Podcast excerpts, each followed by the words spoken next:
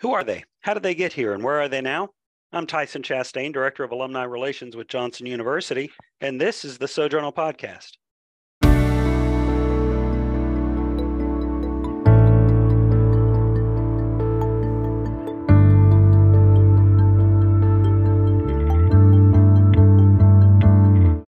The Sojournal Podcast is a production of the Alumni Relations Office at Johnson University and is brought to you by the Alumni Association. Whether you graduated from Central Florida Bible College, Johnson Bible College, Florida Christian College, or Johnson University, you are a part of the alumni family. Join the Alumni Association and help encourage and equip alumni and students as they pursue kingdom focused vocation. Learn more at johnsonu.edu forward slash alumni. Today, we're joined in the Sojournal podcast by 2021 Johnson University, Tennessee graduate Tyler Lopes. Tyler, welcome to the Sojournal podcast.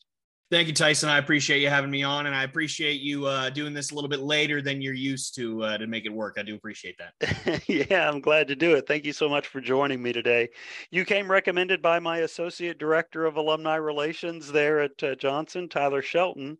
Uh, said that I needed to talk to you because apparently you do a podcast yourself, and uh, you were the voice of the Royals, as I understand it. So, uh, absolutely. You know, I love I love Shelton. He's uh, he's a great guy, and I appreciate him uh, getting me reconnected with you. And uh, I'm very excited. This ought to be a lot of fun.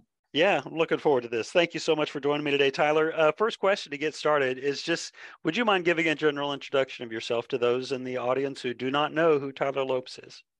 Yeah, absolutely. Well, as as you mentioned, I graduated in 2021 from Johnson University. Uh, I was a, a, uh, sport and fitness leadership major. Uh, I am now married uh, to my wife Tracy. Uh, we've been married for just over a year, and right now I work as a sales associate for a company called Green Gridiron, uh, where we basically we recondition face masks for football teams. We sell helmets, chin straps, face masks. We do a whole bunch of stuff uh, and I'm sure we'll get into a lot more of that later. But um, that is my uh, that's a little bit about me right now.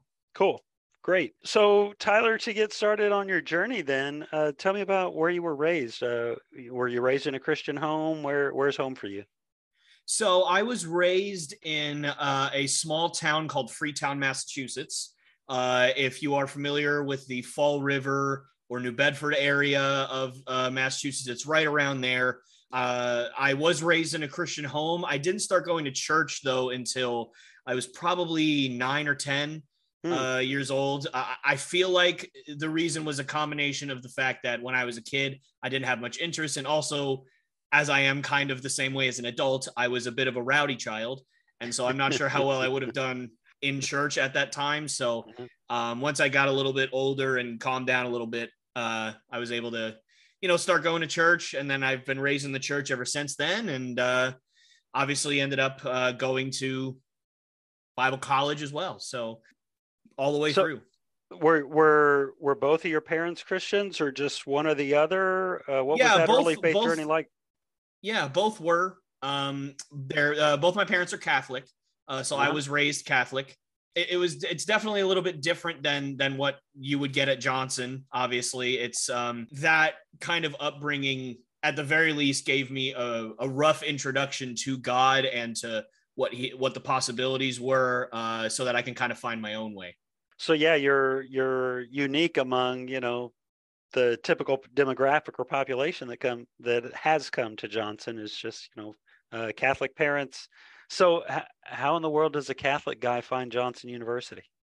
Well, uh, I found it through uh, baseball. Kind of just briefly, I was at a high school. I was supposed to go to Berry College up in Rome, Georgia. Beautiful college. If you've ever been there or heard of it, it's one of the biggest campuses in terms of just square feet in the world. It's it's it's a beautiful, beautiful place.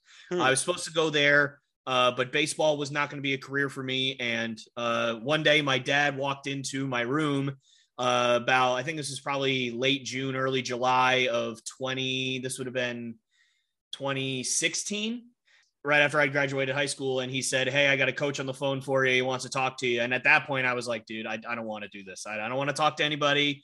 I don't want to, I don't want to hear what anybody has to say. I'm done with baseball. I'm good. I'm out. And he said, please just, just give him five minutes. Just let him talk to you. And I'm glad I did because I ended up going to this one year school called Inspiration Academy uh, where you basically you're a full time athlete, part time student, and it's also a Christian organization. Mm. Um, so I kind of reconnected with God there, uh, and also gave me an opportunity to go out and play baseball for one more year and see if there were any schools that would be interested in me. And Coach Tom Phillips, who was the assistant coach at Johnson at the time, if my memory serves me correct, now I don't know how accurate this is or if this is just my storytelling brain getting um, details wrong, but I'm pretty sure he called my coach in the middle of a game where I was pitching, and Coach Mario, who's the still the head coach down there at uh, Inspiration Academy, basically said, "Well, I've got this guy that's doing okay right now. He's you know he he could probably be." somebody that you're looking for in terms of a guy who's smart he's a, a good christian kid and he'll work hard and he plays the field and pitches and then the next day, I talked to Coach Phillips, and long story short, visited Johnson, fell in love with it, and uh, ended up coming there. Wow, that's interesting. Where where is where was Inspiration Academy? So that was in Bradenton, Florida. So that's uh, oh middle goodness. of the west coast of Florida. Um, so yeah, quite a bit of ways. But apparently, there, you know, obviously, uh, if, if you know who Kevin Ewing is, He's also from yeah. Inspiration Academy. He's also from Bradenton. He lives around that area, though. Several people from Inspiration Academy have ended up going to Johnson University over the years. I can't remember by name any other examples besides Kevin and I off the top of my head, but definitely, obviously, there was a rapport there before me. Yeah, that's interesting. Uh, so, how did your dad know about Inspiration Academy to get you connected with him? I don't know specifically. I think they called him. I don't I don't know. Maybe he did reach out to them. I have no idea. Um, I never really asked that question, but that certainly would be a, a good question to ask. I uh, I'm not so sure how that ended up happening. Again, the only thing that I the only thing that I was involved with was just me sitting in my room and then my dad handing me the phone and there was a coach on the line. I don't know how that how their conversation started or who prompted which party to. You had already graduated high school by this time. Yes. So I graduated in May of 2016 uh, from high school, and I was going to go that next August to Berry. Mm-hmm. But instead, that coach called me and basically just said, Listen, Tyler, I, I know that baseball's burned you and you feel like you've given everything you've had and it's all been for nothing, but there is one person here that still thinks you have something left to give this game. And so if there is any part of you that wants to keep playing, just give me a call and we can work something out. And, you know, I wasn't quite ready to give up baseball uh, at that point, even though I kind of felt like I was. But, you know, once I kind of went out there and, and started, you know, throwing and getting grounders and, and, and, you know, throwing a flat ground and everything for this coach to look at me, I was like, oh, wait, I, I remember how much I love this and I do still want to do this. And I felt like I had something else to give. So, huh. When did you get started in baseball? Uh, ever since I was four. I mean, you know, in uh, in Massachusetts, it's a little bit different. I don't know what it's like in Tennessee necessarily for sports, but in Florida, it's you know every sport is year round because the weather mm-hmm. is perfect all the time. Mm-hmm. Um, well, perfect in terms of it not being freezing or snowing or anything and all that stuff. You know, right. 110 is not necessarily perfect, but hey, it's playable, right? So, right, you know, right. baseball was all the time, but in Massachusetts, specific sports, kind of like in high school, were for certain seasons because of the weather. So mm. football season was definitely the worst because you had uh, it started in July in Massachusetts where it's 105 degrees and crazy humidity, and then it ends in November and December when it's five degrees and you put your hand in the dirt and you get frostbite on your fingers. Like it's just it's awful. But yeah, baseball season was uh, always the season where you know you're done with football and you kind of play basketball a little bit and then you kind of mix in baseball at the same time. You could do both because it's not super strenuous on your body depending on what you're doing and then you obviously fully transition to baseball. So baseball really was that that sport that I focused most of my time on and I felt like I was the best at. And so when I moved to Florida, basically my parents said, "Look,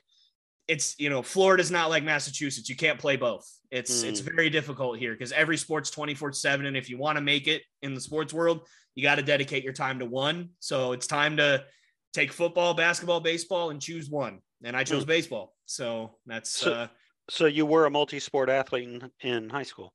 I was. Yeah, I was I was captain of the basketball team as well uh, for 2 years, my junior and senior year of high school. And I love basketball to bits. I I quite frankly think that it is my favorite sport, which is weird um, as a as a guy who played college baseball, right? But there's just mm-hmm. something about basketball. I, I, don't know what it is. I it's my favorite thing to talk about not thing necessarily, but my favorite sport to talk about. Um, whenever I'm doing a podcast episode uh, where I'm talking about a lot of NBA stuff, that's the stuff that I that's that's what I've enjoyed the most. Um, so yeah, I, I I played several different sports growing up, but obviously baseball is what I felt like I could pursue long term.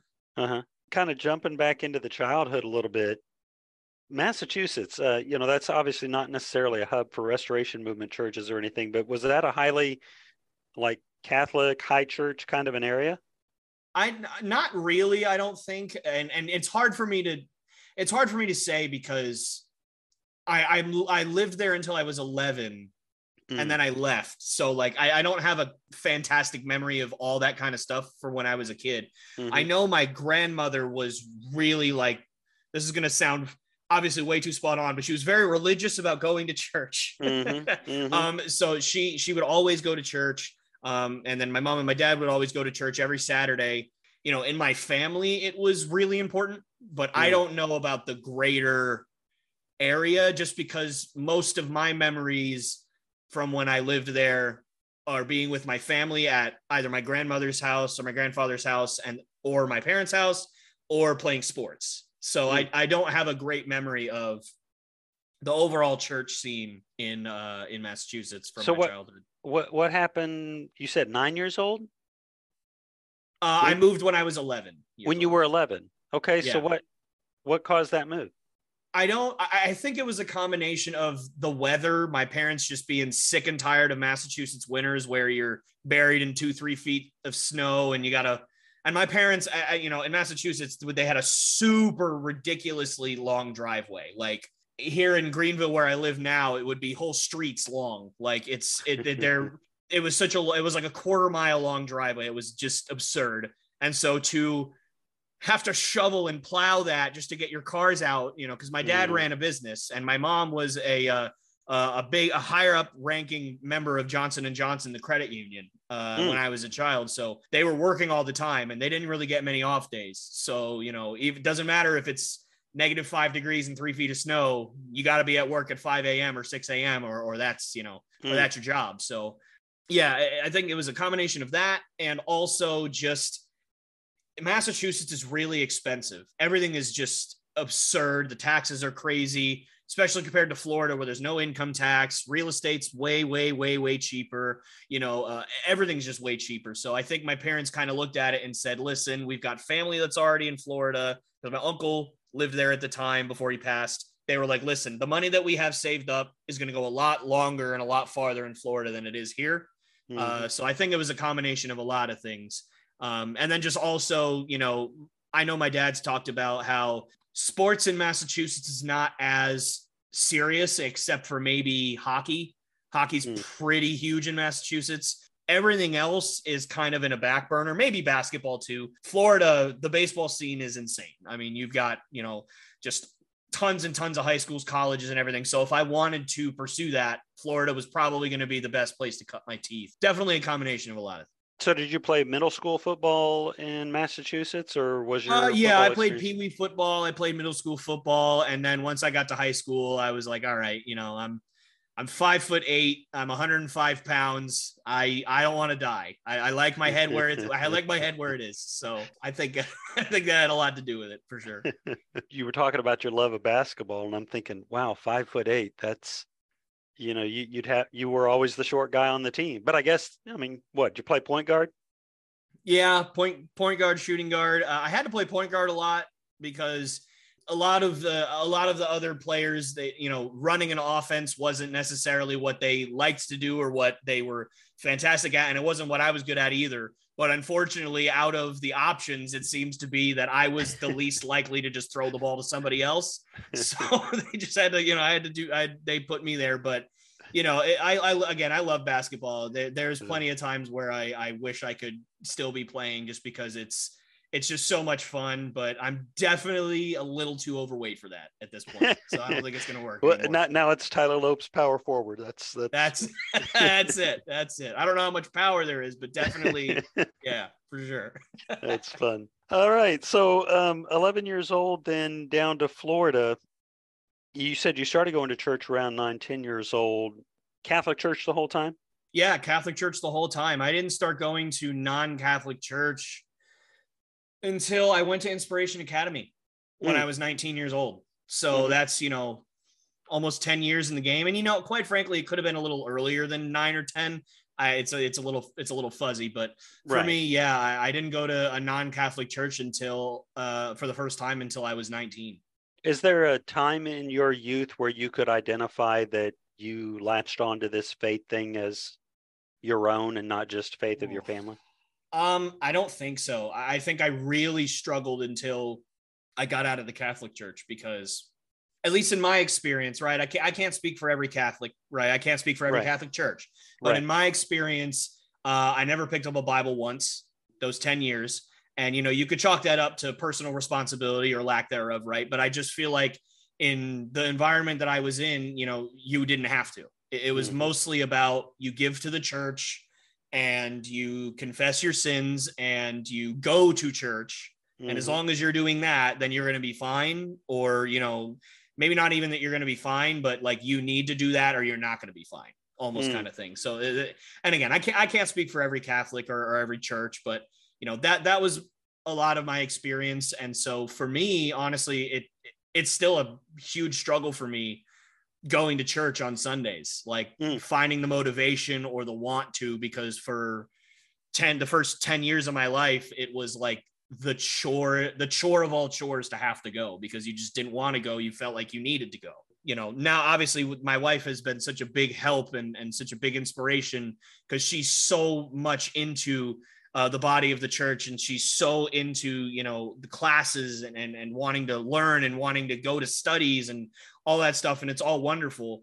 Um, so that's been a really big inspiration for me to try and get out of my shell and to get over that like that instinct of like oh it's sunday morning i gotta go to church now. No it's it's it shouldn't be that. It should be hey it's sunday morning it's time to go to church. Like let's go. Let's get fired right. up about it. So, right. The opportunity uh, still definitely working to the that. obligation. That's that's interesting I don't know. I'm always fascinated by how how the Lord works in people's lives differently, and mm-hmm. you know what. I, I mean, at what point then would you say that you really actually started to grasp and believe this thing? Uh, honestly, I would say right around when I turned 21.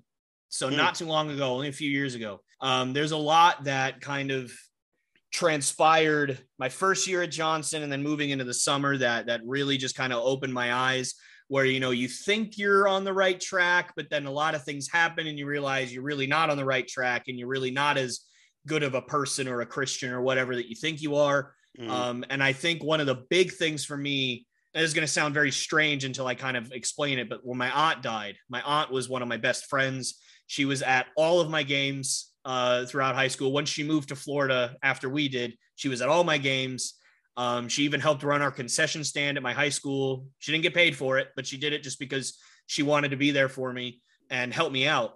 And when she died, uh, the one of the last things she said to me was, "Tyler, you don't seem happy, and the only thing I've ever wanted you to be is happy." I had to really like sit on that and think, okay, why am I not happy? Why am I miserable right now? Because she's right, I'm not happy. There's something wrong in my life that's not that some there's something that's not right, and there's something that's making me miserable. I need to figure out what it is. Hmm. And mm. one of those things is listen, I need to get closer to God. I need to figure this whole God thing out because I've been trying for 10 years and I have still have no clue what the heck I'm doing. I mean, I'm 25. I still have no idea what the heck I'm doing. Let's be honest with ourselves. But well, the point is, you know, at that time, I really, I didn't even have a start. Like I, I am like, I don't, I, I don't read the Bible. I don't go to church because I didn't even really go to church at that time. Like I got nothing. I need to just start over completely.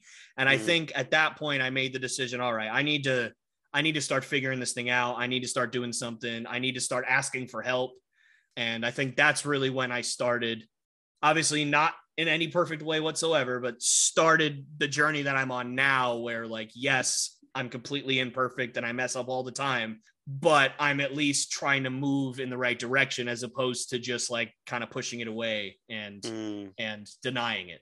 Did you get the sense uh, growing up in a Catholic church that that God was like this bully or or I, I don't know about bully, but I mean like if you didn't toe the line, you were out. No, Okay. I felt that the church was. I didn't feel that God was, but I felt like people in the church and the people like the priests and you know the bishops and even some of the people that were going to church, you know, they were the, be the ones that I would be afraid of in terms of not discipline necessarily because I mean, Right. what's a 85 year old lady going to tell a 12 year old kid you know, like she's not gonna hit me with something or anything like for not going to church. But for me, it was more along the lines of, you know, I, feel like if I don't go or if I don't do this, then the Catholic Church is not going to accept me, not necessarily Mm. God.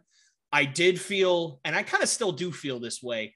And again, everybody has has their own way of communicating with God, but just because of how I grew up and just because of the kind of church I grew up in, whenever I hear somebody praying where they say like, "Hey God," or or they call God like their best friend or something, I get like that like shiver because like for me in Catholic Church, God's not a friend. God Mm. is your God is your father, he is your lord and that is it. Like he is your Mm. boss. Like that is he you listen to him and that's it. There's no like friend there. Not that he isn't a good god or anything, but just like he's not an equal to you. He is over you. That's kind of slowly started to come down as well, where it's like, okay, God isn't always a disciplinarian. God is also someone who heals, someone who helps, someone who's Mhm. there to listen to you and take care of you. And, and, you know, uh, if you need something, he's there. So it's not just like that kind of overlooming, overarching presence. It's no, he's he does work in all aspects of your life too. He's not just there to like sit there with binoculars and pick on every little thing you're doing or not doing, kind of thing. Yeah, yeah. The way that you describe that makes me think of how I think some of us have lost the awe of his holiness, but at the same time, not being on the complete other extreme where he is just like so holy that I can't even talk to him. Of course, you think about who went away justified was the one beating his chest and saying, Lord, have mercy on me, not, you know, not the one who thought they had it all figured out. for sure.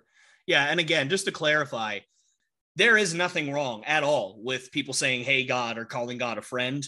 It's it's just still that for some Yeah. reason that like tick in my brain from just it's almost like a I don't know if you're a Marvel guy, but you know, like when when when the Winter Soldier has those words spoken to him, and then he just turns into something like there's Mhm. still that like little bit inside of me that's like, no, that's Uh-huh. wrong. Wait, no, it's fine. Just stop doing that. Like kind of, Uh-huh. you know, like that. There's still just a little bit of that left. There's Oh, I- definitely nothing wrong with it. I all, totally don't get want it. Any of your viewers thinking that, oh, Tyler hates when I say, "Hey God," when I pray. No, it's it's perfectly fine. I totally get it. And I think it's important that you're making this distinction. You know, when you're raised in that kind of a church setting, it's obvious that you are going to have those influences kind of bouncing off your brain throughout the rest of Mhm. your spiritual experience. So, yeah, I get it. That's, I think it's good. It's insightful. Move down to Florida. Did you move to the Bradenton area? Where did you guys go in Florida when you went down there? So we moved to uh, Fort Myers, Florida. Uh, Okay. My uncle John, uh, like I said before he passed, he had a house in uh, Lehigh Acres, which is, I mean, 10 or 15 minutes outside of Fort Myers. Uh huh. So we ended up moving into a, a neighborhood in Fort Myers. And then uh, a few years down the road, my parents moved out into Alva, which is even more in the middle of nowhere. Like there's Mm. parts of Fort Myers, you know, along the coast, by the beaches, or downtown that like there's everything you could ever want. We did Mhm. not live there. We lived in the middle of nowhere in Fort Myers, you know, where there's I'm not kidding. So if you walked out the front door of my old house, across the street there was a church. Over here there was a farm, and behind us there was a church. And then of course on the other side there were other houses. So it was Uh-huh, like uh-huh. like we lived where it was just churches and farms. That's all there was. Um, so it, it yeah, uh, we lived in the middle of nowhere, and then somehow my parents decided to move even farther out into the middle of nowhere. And it's just like, dude, what are you doing? I want to, I want to eat or go shopping, and it doesn't take me three and a half hours. Like, you know, this is ridiculous. Okay, so so high school down there, Lehigh Acres, right? Uh, well, yeah. So Fort My, uh, I I went to school. I went to a, a, a Christian school actually. Uh, mm-hmm. My freshman year of high school, and it was my first. That was my first real experience of non-Catholic Christianity, where there was actually a class where it was just called John. The, the whole class was just John. We just read through the entire book of John, studied it, did projects on it, and I just and I remember that for the first time, like reading through that, I was like, oh, like I'm getting something different here. Like I'm getting a whole different feeling than what I'm used to in terms of church or mm-hmm. studying God that I've ever done before. So that was my first real taste of it. But then mm-hmm. after um, my freshman year of high school, I actually transferred to a non-Christian college prep school in Naples, Florida, and it was actually a hmm. 50 minute drive there and back every day to go to school. It was definitely worth it though. I, I guess your emerging faith. How did your high school years impact your emerging faith or or or, or well i'll tell you i thought it impacted it tremendously at yeah. the time i thought i was i thought i was really you know i was really a lot and you know a lot of the, my my friends at, at johnson if you if you ever do get in touch with them from my freshman year they'll tell you i was really on my high horse hmm. um, I, I thought a lot of myself and uh, so I thought through my high school, I thought I was this great Christian kid that, you know, was just really nice to everybody. And, you know, you look back on it and you realize you were a jerk, you know, kind of a, and, and, and I really wasn't, I really wasn't all that great. You know, I, am not sure how much of a role it actually played, but I, I, I, promise you at the time, I, I thought I was doing really, really well for myself uh, mm-hmm. in terms of my faith. But, you know, obviously you, you look back and you realize just how many mistakes you really made and just how little you really were using your faith, or even if you were using it, you were using it in the wrong contexts or for the wrong reasons. And I'll tell you a quick little story, and it's one of the things that I regret the most in my entire life, even to this day. This is almost 10 years later. We my my team, my baseball team, we went to the state championship game. And I had pitched in the state semifinals. I had done really well. When I got to school the next day, one of the teachers had come up to me and said, Tyler, how did you do that? Because I I'd thrown a complete game shutout. Like, how did you do that? At that moment, if you're a Christian person, what do you say? Oh, you know, I just, you know, God just, just he just opened up a door for me and he allowed me to do something, something like that, right? Mm-hmm, I just mm-hmm. looked at this woman and I said, I don't know. I don't know how I did it. I really have no idea. like that's that I, I, still think about that like once a week because it's like my God, like you know what an opportunity that was to mm. tell somebody about how amazing God is and the amazing blessings that He gave me or to keep me healthy or whatever. Just I you know, kind of that that that's the best that I could come up with at that point. So you know, not uh, not one of my finer moments, but you know, uh, for me, it, it high school was just one of those places where I thought I was doing really well, and it just, I just, I just really wasn't in terms of my faith. Great. Uh, you know, you, you hear some professional athletes when they're interviewed about, you know, whatever it is, winning the MVP or whatever they might win, or you mm-hmm. know, and it's like, well, I, you know, first I just got to give great, uh, you know, thanks, thanks to the Lord for the opportunity, blah blah blah.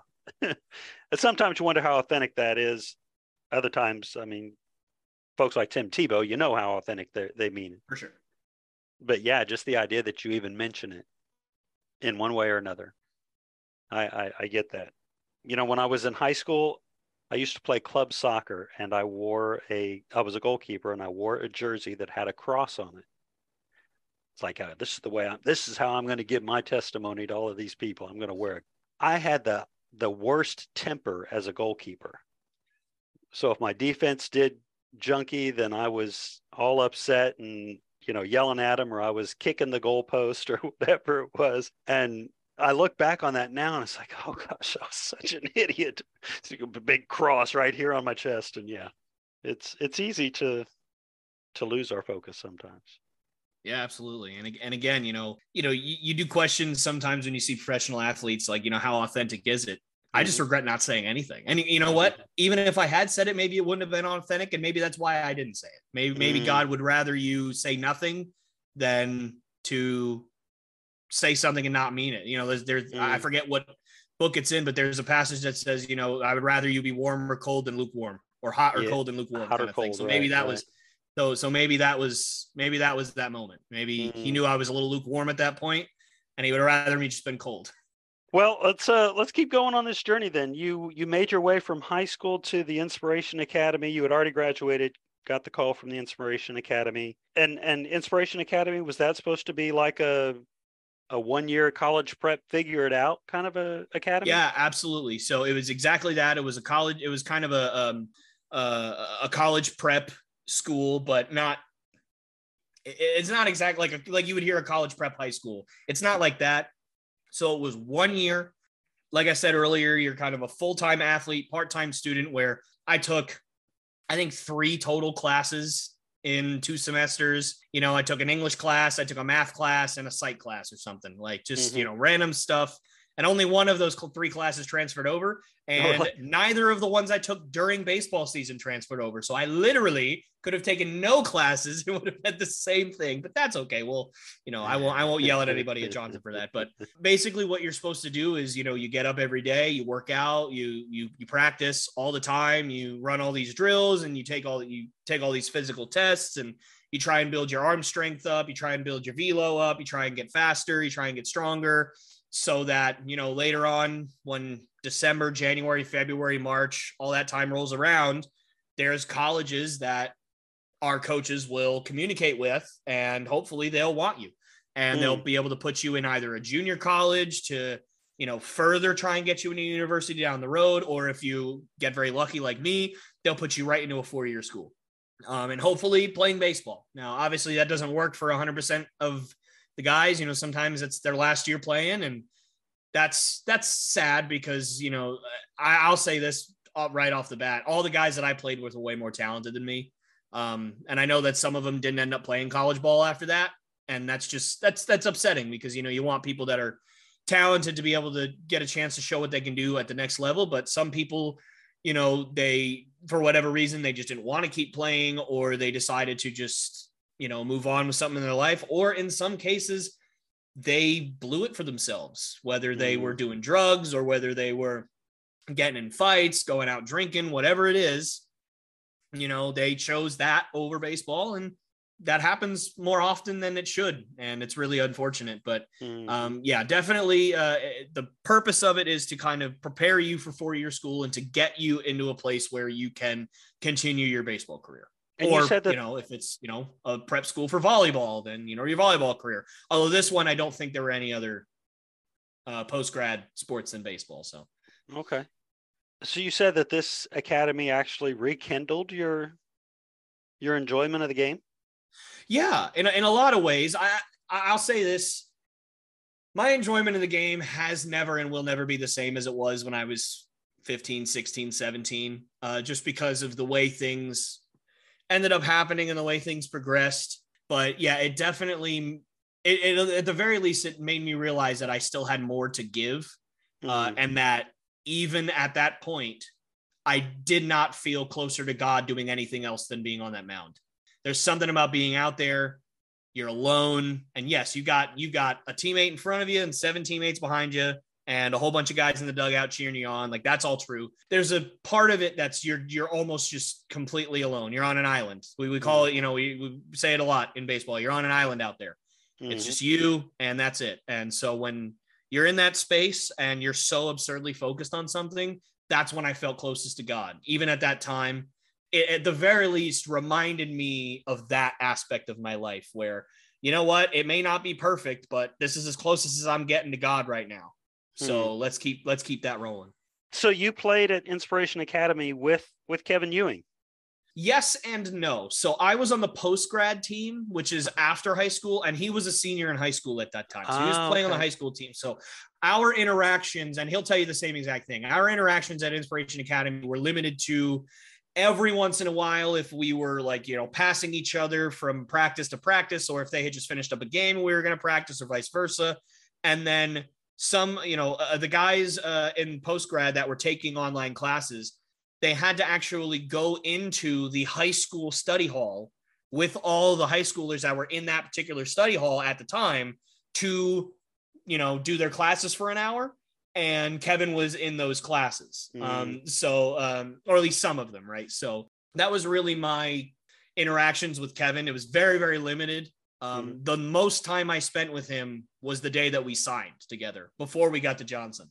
Oh yeah. So, it's so weird because like you know we're best friends now, or at least he's my best friend. I don't know how he feels about me. He might hate me now, but um, no, I hope not. Anyway, that would break my heart. But you know he um, it's so weird because you know people from Johnson, if they hear, hey, we we actually met each other and knew each other before we got here, you'd think, oh, so you guys are best friends before you came here. No, the we really we had officially met each other obviously well before we got to Johnson, but like the first time we had basically spent any quality time together was when we moved in and became each other's roommates. Oh, you guys were roommates. Yeah, we were roommates for two years until I drove him so insane that he had to get the heck away from me. I, I never got to know him personally. Of course, I didn't get to know you personally either. But um, for those listening to this episode who do not know who Kevin Ewing is, uh, he is most known for being a one-armed player, right? Yeah, and you know, it's it's so cheesy and yet so poetic that I met him at a place called Inspiration because Mhm. he has been one of the greatest inspirations in my life since the day I met him. Mm. You know, I know he he's the kind of guy that doesn't want any attention. He doesn't I mean he's probably going to be mad if when he finds out that I'm talking about him on a podcast, but he's just somebody that doesn't he doesn't think of it as a big deal because he's had it his Mhm. whole life and he's done all these amazing things with with with Mhm. just one hand, but it truly is remarkable when you sit there and you like see how he ties his shoes or you see how he carries in groceries from a car you know when when we're all struggling trying to balance 15 bags he's just got him on his arm like a coat rack and it's just like it's like little things like that that as his roommate and as his, you know as him being one of my best friends i got to see that every day Mhm. and it's it's remarkable. And then obviously, I mean, what he's been able to do on the baseball field speaks for itself. The way he can play the field and the way he can pitch with one hand, it's remarkable. And I know he doesn't look at it as remarkable. He never will at this point, but it it, it is. It's it's Mhm. truly amazing. And I'm it's one of the best privileges of my life. The fact that not only have I gotten to know him, but the fact that I was the best man at his wedding and he was the best man at mine. Like it's just been one of the best privileges of my life to to share this journey of life with him. Right, right. That's so cool. Well, I, I'm sure that there's a lot more we can learn from your experience in college. So, Inspiration Academy connected you with Johnson, or one way or another that that Sure. connection was made. Um, was was it always with the Tennessee campus, or was there a chance or a dialogue with the Florida campus at all? Oh, I didn't even know there was a Florida campus until I got to the Tennessee right? one. Uh, but it wouldn't have worked out because there was no baseball there anyway. But uh, yeah, no, I, I it was always the Tennessee campus. And you know when I when I went up there, it, it's so funny. I told I told Coach Fair this as well, Ben Fair, the the um, the former baseball coach and assistant athletic director, and many other positions as well at, at Johnson. Um, I told him this story, so it's not like it's not public knowledge for those baseball people, but for your listeners, obviously they're going to be non, Right. usually non-baseball player listeners. Uh, so it's good for them to hear this. So when I when I went up to visit Johnson, when I went up to actually kind of showcase for the baseball team, I was probably 25 to 30 pounds overweight, and I was sick as a dog. I was so sick. I it, it's it's one of the most sick I've ever been. So when I when I was at Inspiration, I had this upper respiratory infection that no joke lasted 26 days. Ugh. It was like like whatever COVID you've had at this point, unless it was horrible, it did not last as long as this upper respiratory infection did. It was horrible. I couldn't breathe for weeks. Like it was awful. And I was like nine days or 10 days into this upper respiratory infection when I went to go visit Johnson. So I was done. Like I was just the drive, just the just the elevation of everything. Because I'm from Florida. We don't even have hills. Like there's no elevation there. So just all that. And plus it was in November, which means it was cold. And yes, I'm from Massachusetts, but I hadn't been to Massachusetts in seven years at that point. So Florida boy was cold. Your blood Um, thinned out a bit. so, you know, I was so sick. I was out of shape. I was, I have no idea what Coach Fair saw in me to let me come to Johnson and actually play for him that day. Because, like, I look back and I go, like, I, I had nothing. I was, I was like dry heaving. Like, I was so, I was so completely just done, just physically, just again, because out of shape and also very, very sick. I don't know what he saw in me that day, but I'm very thankful. Whatever it is he saw, he saw it and let me, you know, continue my career. So he he had you throw a few pitches, or what? What? what yeah, kind of yeah. He had me throw a he had me throw a bullpen. He had me, you know, take some at bats. He had me play the field, run some bases. Just kind of, uh, you know, go through a whole practice with the team. They still do it a lot. They they bring recruits onto the on a campus and they practiced with us. And you know, they'll they'll go to their spots. They'll take BP. If any of them are pitchers, they'll throw a bullpen or a flat ground or some kind of um, some kind of um, you know, way to showcase what their talent is. Uh-huh. Um, but it's so funny because I remember Timmy Howard is the one that uh, caught my bullpen, my flat ground that day, and he still caught me because of COVID. He had an extra year. He caught me all four years. Oh, so really? it's very, you know, that doesn't happen. You know, I don't know how many guys um, can genuinely say that the catcher who caught their bullpen on their, you know, their visit day caught them their whole college career. Like that just doesn't uh, doesn't happen very often, but it happened with me. Very lucky. That's cool. So tell me about uh, your Johnson experience then. What was it like for you academically, uh, spiritually, socially? What are some of the highlights that jump out at you from your time at Johnson? Well, you know, like I like I said earlier, you know, first year at Johnson, I was I was in way over my head, right? In terms of just spiritually, I I thought I was in a good place, but you know, you learn that you're not. Uh, you Mhm. learn that there's, you know, there's You a lot wrong you with you know. in terms of just your, you know, your mindset or your approach to things or just your kind of way of learning how to be a child of God and to really take that seriously. So the first year, I was I, I was like getting hit with a fire hose. I mean, I was Mhm. I was just completely overwhelmed. Uh, and so unfortunately, I think for me, none of it really stuck very Mm. much. Uh, and then again, as I mentioned earlier, you know, when my aunt died, that's when I really started to, I, I had to sit there and go, okay, if I'm going to get the most out of my time at Johnson or just even out of life in general, I have got to become closer to God and I've got to start taking this stuff more seriously. And so Mhm. after that, it was a lot easier to kind of put things into perspective and to learn and to study and to be disciplined in in being a child of God because you know a lot of people just think that it just you know you get baptized or you decide I'm going to be I'm going to follow God and then you snap your fingers and then suddenly you're a perfect Christian and unfortunately that's not how it works everything Mm, Nope. you know I learned this saying early on and I know it's a very common one but there's nothing in life that's worth doing that's easy Mm. and that includes following God. It's not easy. It, you don't just snap your fingers and learn everything. It is every day. You have to learn something. You have to put your mind to it.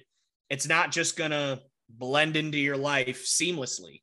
You have to sacrifice for it. You have to be disciplined enough to say, okay, yes, I did work for 12 hours today and I recorded my podcast and I'm dead tired, but I've got to spend 15 minutes reading the Bible. I've got to Mm. do something to get spiritually acclimated today. Like it's it's a discipline. You've got to you got to do it. And I still struggle with it a lot. So Mhm. um, but you know, definitely Johnson helped me kind of funnel that time and and allow me to manage my time a little bit better so that I can get a foundation that I can build off of. Who are the figures that you met at Johnson that stand out to you the most as being the most influential in your life? Well, I think that the obviously my wife is number one, right? She she's just been literally a light at the end of the tunnel for me. Uh, when I met her, you know, I, I still was kind of in that phase of like I was very much on my high horse and I didn't take anything seriously. But then once once I kind of tried to once I basically hit the reset button after my freshman year of college and came back, I lost a bunch of weight. I really started to take God seriously. That's when it started clicking to me like, oh, like there's something more here between us. And she's really just been a spiritual light for me because she's been in she's been in church and in church leadership for her whole life. So Mm. it's something to really marvel at and say, you know, wow, like not only is she where I want to be, but she's willing to actually take a step back and allow me to grow naturally instead of her saying, Hey, I'm in church leadership. You're going to be in church leadership too. Let's go. And me Mm, just having a panic attack going, I am nowhere near ready for that. I'm not qualified for that.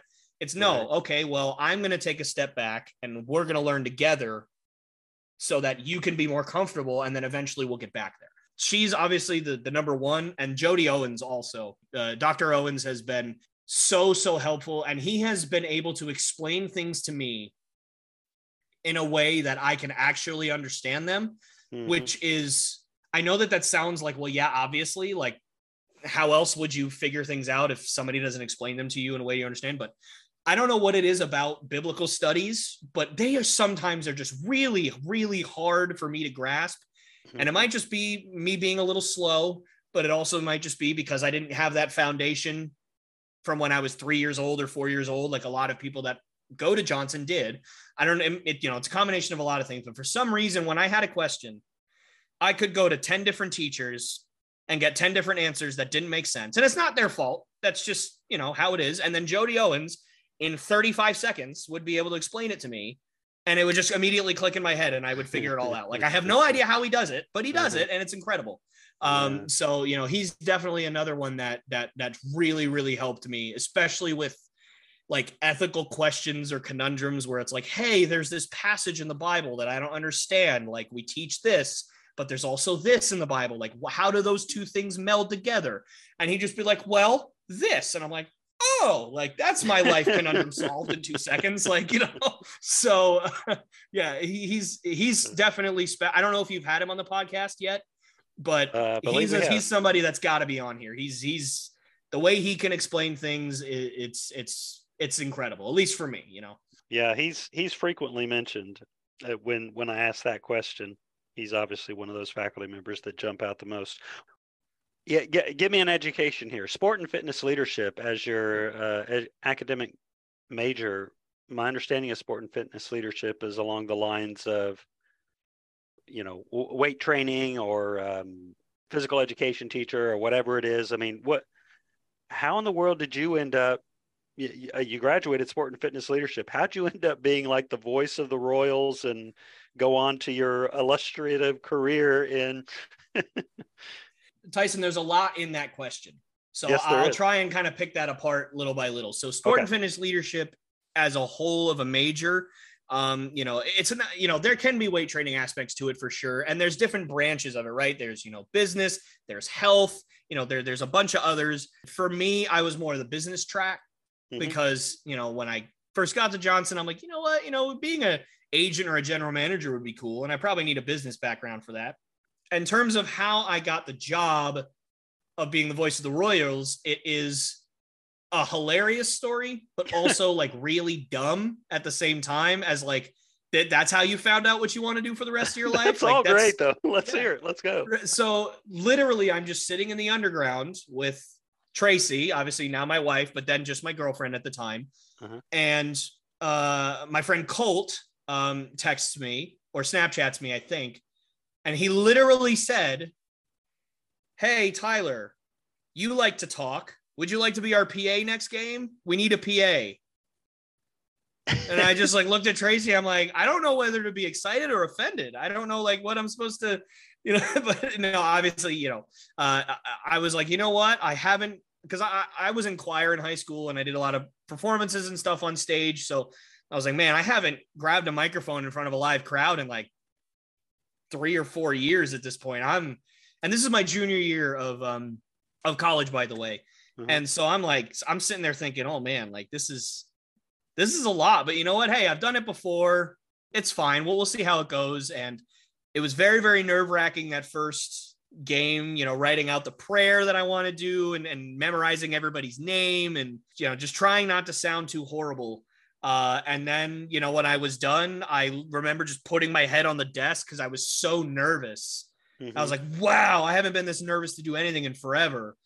I don't know if you know who Wyatt Wewell is. Mm-hmm. He graduated a few years ago and he was, he had graduated the year prior to my junior year. And he was there helping me kind of through the process and, you know, just kind of making sure that I was comfortable. And he grabbed me when I was done with the announcements and if you know Wyatt at all, you know he's the nicest guy in the world. He's never angry about anything, and even when he's angry, he's still smiling. It's just uh-huh. one. He's uh-huh. one of those guys that's just a sweetheart, right? yeah. And he's also like 115 pounds soaking wet. Like he's not a big dude. He grabs me and throws me to the back of my chair, kind of like what I'm doing now. Obviously, people that are listening to the podcast can't see me. He just throws me back in the chair. I'm just looking at him, and he just says, listen to me. You do this. Do you understand? Like he was trying to get me to understand like what I just heard from his perspective. You just found your calling, dude. And I and he and it was almost like he put himself in charge of telling me that. And that was his way of doing it. Like, dude, this is what you do. Do you understand? And I was like, Yep, I got it. It's some place that I I feel really comfortable. I enjoy it like crazy. Uh, I'm still working for Bob Jones um, University. I'm still their announcer right now.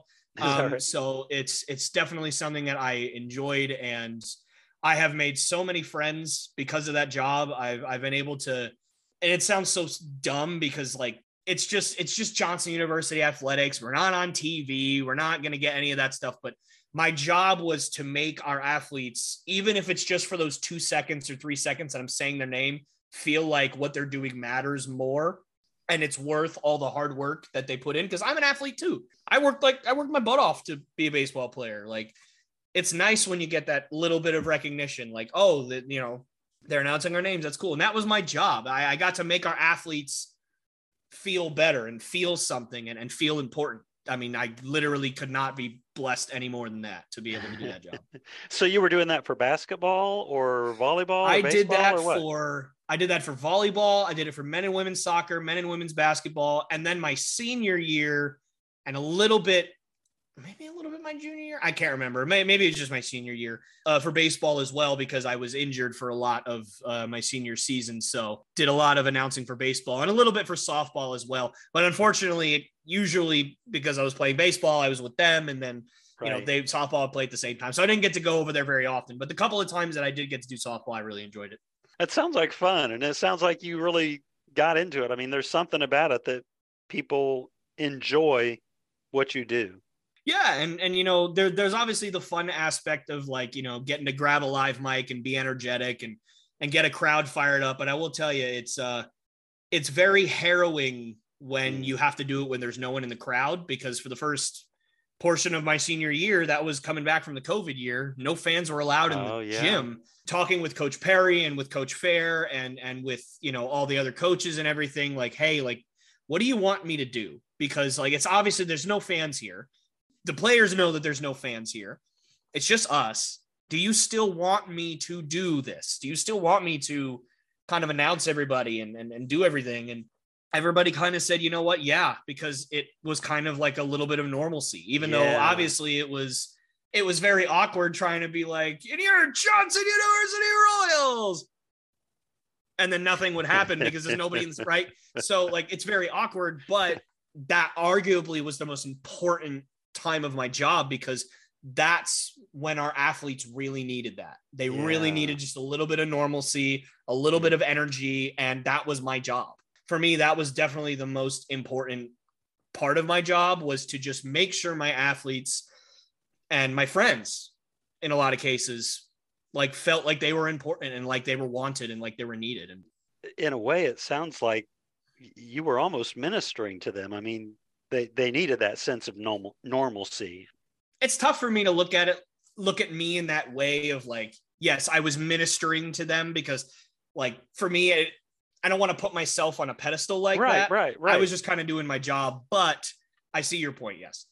So you're in Greenville, South Carolina, and you are working for Green Gridiron and also doing announcing for Bob Jones. So, how did you find your way to those vocations?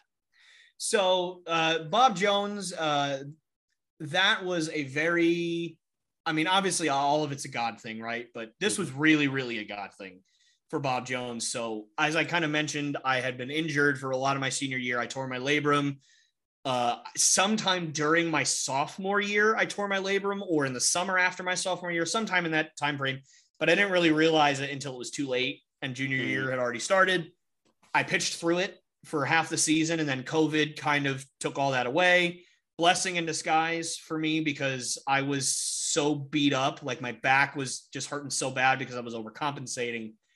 Obviously, I wasn't glad that the season was over, but I look look back and I'm like, I don't know how I'd have made it. Like, who knows what else would have been wrong with me had I kept going down that direction.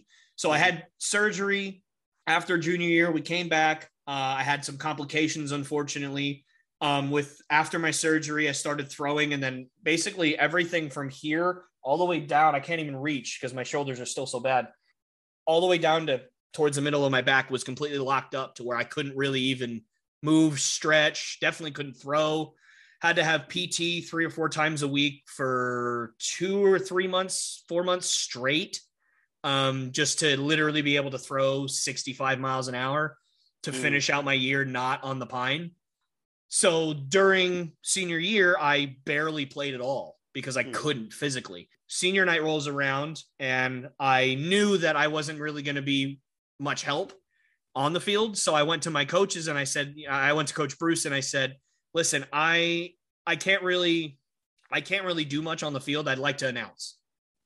I'd like to announce senior night, you know, give our guys a proper send off, even if that meant me not getting announced. Because mm-hmm. I mean, again, I'm I'm injured. I'm I'm really not even like a player at this point. I'm just I'm just a body standing in the dugout wearing sweatpants. Luckily for me, they they basically said if you're going to announce, then we're going to have somebody come in and announce you. Like we're not letting you do that, but you can announce. That's fine. So when I announced senior day, we just so happened to be playing Bob Jones during that game, and their assistant coach came up to me after you know the game had started and he basically just said hey like dude that was amazing. Like just how much passion you had and and and just how much energy and how vibrant it was. Like i've i've been coaching at this level for years and i've never heard somebody with that much talent and that much passion. And I, you know you, you hear that and you just go oh you know thanks. Like you know you don't want to take right. it too seriously because you don't want it to go to your head. Right. And he hands me a card and he says listen i have a job during the summertime if you want it but I had already had plans that summer to go to Alaska to be an, a commentator for a baseball league in Alaska for a summer. Oh. So I was like, well, I'm never going to email him because I can't take this job. But something, obviously, God kept nagging me like literally every day for weeks, maybe even months straight to email this guy. It just kept nagging me, nagging me, nagging me, nagging me in my head and my heart. And I kept thinking, like, he said he has a summer job. I can't do that. I already am going somewhere. Like, there's no mm-hmm. way I'm doing this. But finally, one day, I'm sitting in my room. Baseball season's over. I've got like three or four days until I'm leaving. I'm sitting in there. I'm just staring at my computer and I'm like, you know what? I just have to get this itch out of my body. I'm just going to email him. So I emailed him. He called me like two minutes after I emailed him. And he said, Hey, actually, that summer job is full, but I just found out my PA guy's retiring. So we need a PA guy for the for next year. And I was like, there it is. That's why I kept that's why I kept being bugged about it because that's what happened, right? So had to wait a few weeks for um for Johnny Gamet, who's the assistant athletic director uh, of Bob Jones, to get back to me on an official, like, hey, we do want you for that kind of deal. And then once I did, I called Tracy and I said, hey, guess what? We're moving to Greenville. So she was cool with that. She, I mean, yeah, and and it's so crazy because it was one of those things where like you think that if you had a choice between living in Florida, where I had a job lined up for the Tampa Bay Rays part time to be like a ticket gate person for uh, at Tropicana Field, hmm. where you know your family is an hour and a half away, an hour away, thirty minutes away, whatever. Right you'd think that that would be like the thing you're comfortable with versus moving to a place where you have no friends, no family, you've never even visited as a vacationer or a tourist. But for some reason, when we were doing this, when we were planning out where we wanted to go, both of us felt this overwhelming peace going to Greenville instead of Tampa. It was very, you know, obviously, you know, it's a God thing for sure. On this podcast, it's a God thing, right? When you're in the moment, you're sitting there going, how the why do I feel so comfortable doing this? Like this is really weird. Like kind of so um so yeah, it was it was very harrowing for sure. But yeah, it, it was one of those things where as soon as he said my PA guy's retiring, you'd be perfect for it, that was it. Like from that moment on, that's all I focused on. So now you are the voice of Bob Jones University. I am. I am I am one of the few. I unfortunately because of my other job uh, and you know podcasts and everything like that. I I'm not able to be at all the sports all the time, mm. so I usually only do the seven o'clock games or the weekend games. I do try to be there as much as I can. So one thing we have not talked about, Tyler, is that and and you've mentioned it several times. You have your own podcast. So tell me what you do. What's the name of your podcast? What do you do in the podcast that you host? I do have a podcast. It's called the Lopes Goes Last podcast. So obviously my last name Lopes goes last or the LGL podcast to kind of shorten it for branding purposes. Yeah, so I'm I basically talk about the NBA, the NFL, the MLB. Um, I bounce around a lot. There's not really a like set thing that I talk about um, at this point in terms of like, you know, I talk about this every week and I talk about this every three weeks. Like it's, it's nothing like that. It's basically just whatever is going on in the sports world at that time and hmm. whatever kind of I want to talk about. Now, obviously, I'm a Boston guy, right? I'm, I'm Patriots fan, Celtics fan, Red Sox fan, all that stuff. So my main expertise is Boston stuff. So I do kind of tend to talk about that more than I would talk about other teams, obviously, just because that's the team that I'm a fan of. But uh, I mean, like for instance, I talked about Luka Doncic today. I just dropped a video at five o'clock right before we hopped on here about the Celtics. Uh, you know, there's I did a Red Sox video earlier in the week. I did a Luka video earlier in the week. I done, you know, there's just a whole bunch of stuff um, that I talk about, and it's so much fun. I fully recognize that no one listens to it. Um, I am talking into a camera to nobody for an hour and a half a week and that's okay it's it's an outlet for me to talk about things that i'm passionate about you know what if anything i don't have to scream sports stuff at my poor wife for an hour and a half a week i can just do it healthily into a camera instead of her hating me for an hour and a half every week so if somebody wants to listen to uh, lopes goes last podcast what do they need to do so uh, just follow me at uh, at uh, LGL podcast uh, on YouTube. Just if you know you search it and you can't find it for whatever reason, follow me on Twitter at at Lopes Goes Last, uh, Facebook at Lopes Goes Last podcast. Um, so uh, right now, that's all the social media that I'm on in terms of my you know business in terms mm-hmm. of the actual podcast. So Tyler, this has been a lot of fun. I've really enjoyed getting to know your journey and the things that you're doing, and uh, it's really cool to see kind of those steps in your journey and it's a bit unique from you know so many people that i talk to about their journey so thank you for sharing your journey with me today but i can't let you go without asking you two more questions been asking sure. these of all of our podcast guests so first question is this what is something that you've learned over the course of your journey that you would really wish to press or to pass on or impress upon others this is one of the first things I learned, uh, even all the way back when I was 16, when I, you know, first really wanted to try to to figure this whole thing out. It's really sad that I can't remember the exact chapter and verse, but there's a verse in Matthew that talks about the things that are most important, what Jesus thinks are most important. And it's love your God and love your neighbor. And a lot of people struggle with, including myself, is a big struggle of mine. What does it mean to love God? How can you love God perfectly on a daily basis? Oftentimes, at least in my experience, everybody's is different, but I, when I first started this journey, did not know how to love God. I did not know what that meant. I did not know how to do that. I didn't know what he wanted. I didn't even know really who God was. But the second part of that verse, love your neighbor, that's something that is so easy to do. It's so it's so just you know you can just very easily make that a part of your routine and make that a part of your day just being kind to people mm. like that's what god cares about more than anything else it's loving him absolutely that that's number one love god but if you struggle with that and you're still working on that love other people love your mm. neighbors those that that's something that i've really wanted to focus on and that's why i you know i mean that's a big part of why i loved being the announcer at Johnson so much is because I felt like that was my way that I could love people, that I could show kindness and and do that. And you know, is it perfect every day? No. There are days where I'm really grumpy, man. I'm a salesperson. Like I, I have to talk to people on the phone and email people, and I'm like, oh God, look at this guy. What's he doing? Kind of thing. But look, you know, be kind to people.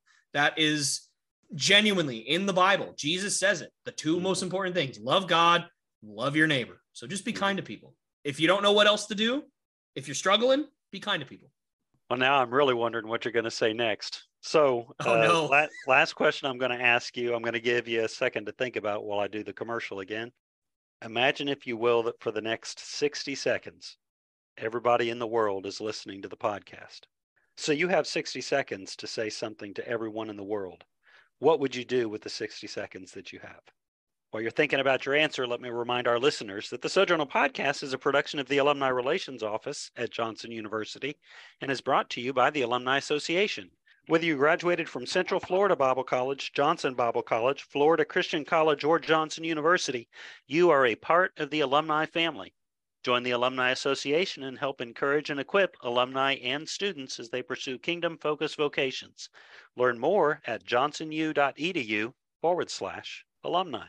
So, Tyler Lopes, a 2021 graduate of Johnson University, Tennessee, on the Sport and Fitness Leadership Program, married to Tracy, and currently living in Greenville, South Carolina, where you are a salesman for Green Gridiron and also the voice of Bob Jones University. Thank you so much for being my guest today, Tyler. Uh, what one minute message would you give to the world? Don't ever let anybody tell you what you are capable of and what you're not capable of go after your dreams go after the things that you want to do always. You know you are exactly perfect for what you want to do. If you want something go get it. Teach your kids to cook because food is one of the things in this world that can bring every single person from all walks of life no matter religion race anything together. It doesn't divide people. It, it doesn't do any of that. It, it's something that can quite literally get you a seat at the table with anybody in the world, no matter where they're from or what language they speak. Teach your kids to cook because it's important. And once your kids learn how to cook and they're able to cook all different kinds of food for all different kinds of people, that's when you can go in and you can start to teach people about God. You can start to teach people about his love, about how beautiful he is, and about the things that he's capable of. Because God is the only thing in the universe that's capable of fixing a world that a lot of people feel is broken, a lot of people feel is divided. I mean, just look at where we're at as a nation right now. So much division, so many people that just want to tear other people down, regardless of mm. what side of the aisle you feel like you're on. But God is the one thing that can unite us all. And yeah, it's kind of hard to sit there and think, hey, you want to talk about God, and then, you know, people are just going to want to listen.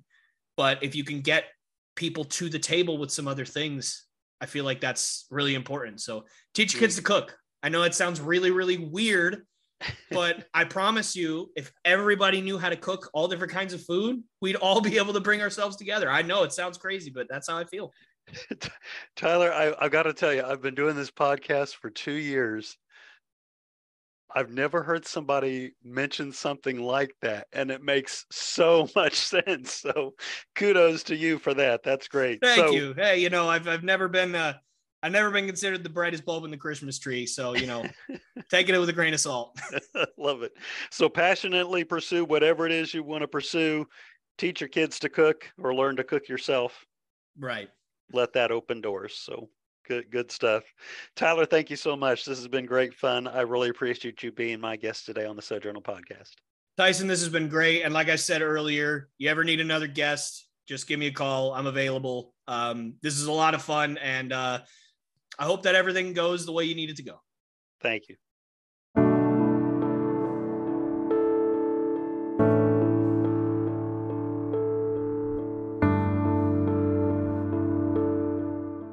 The Sojourner Podcast is a production of the Alumni Relations Office at Johnson University. Edited by Lena Gavorsky. Podcast graphics by Rachel Woolard. Music by Loyal Love. Tune in to other Sojourner podcasts dropping normally weekly on Anchor FM, Spotify, Google Podcasts, and more. Thanks for listening.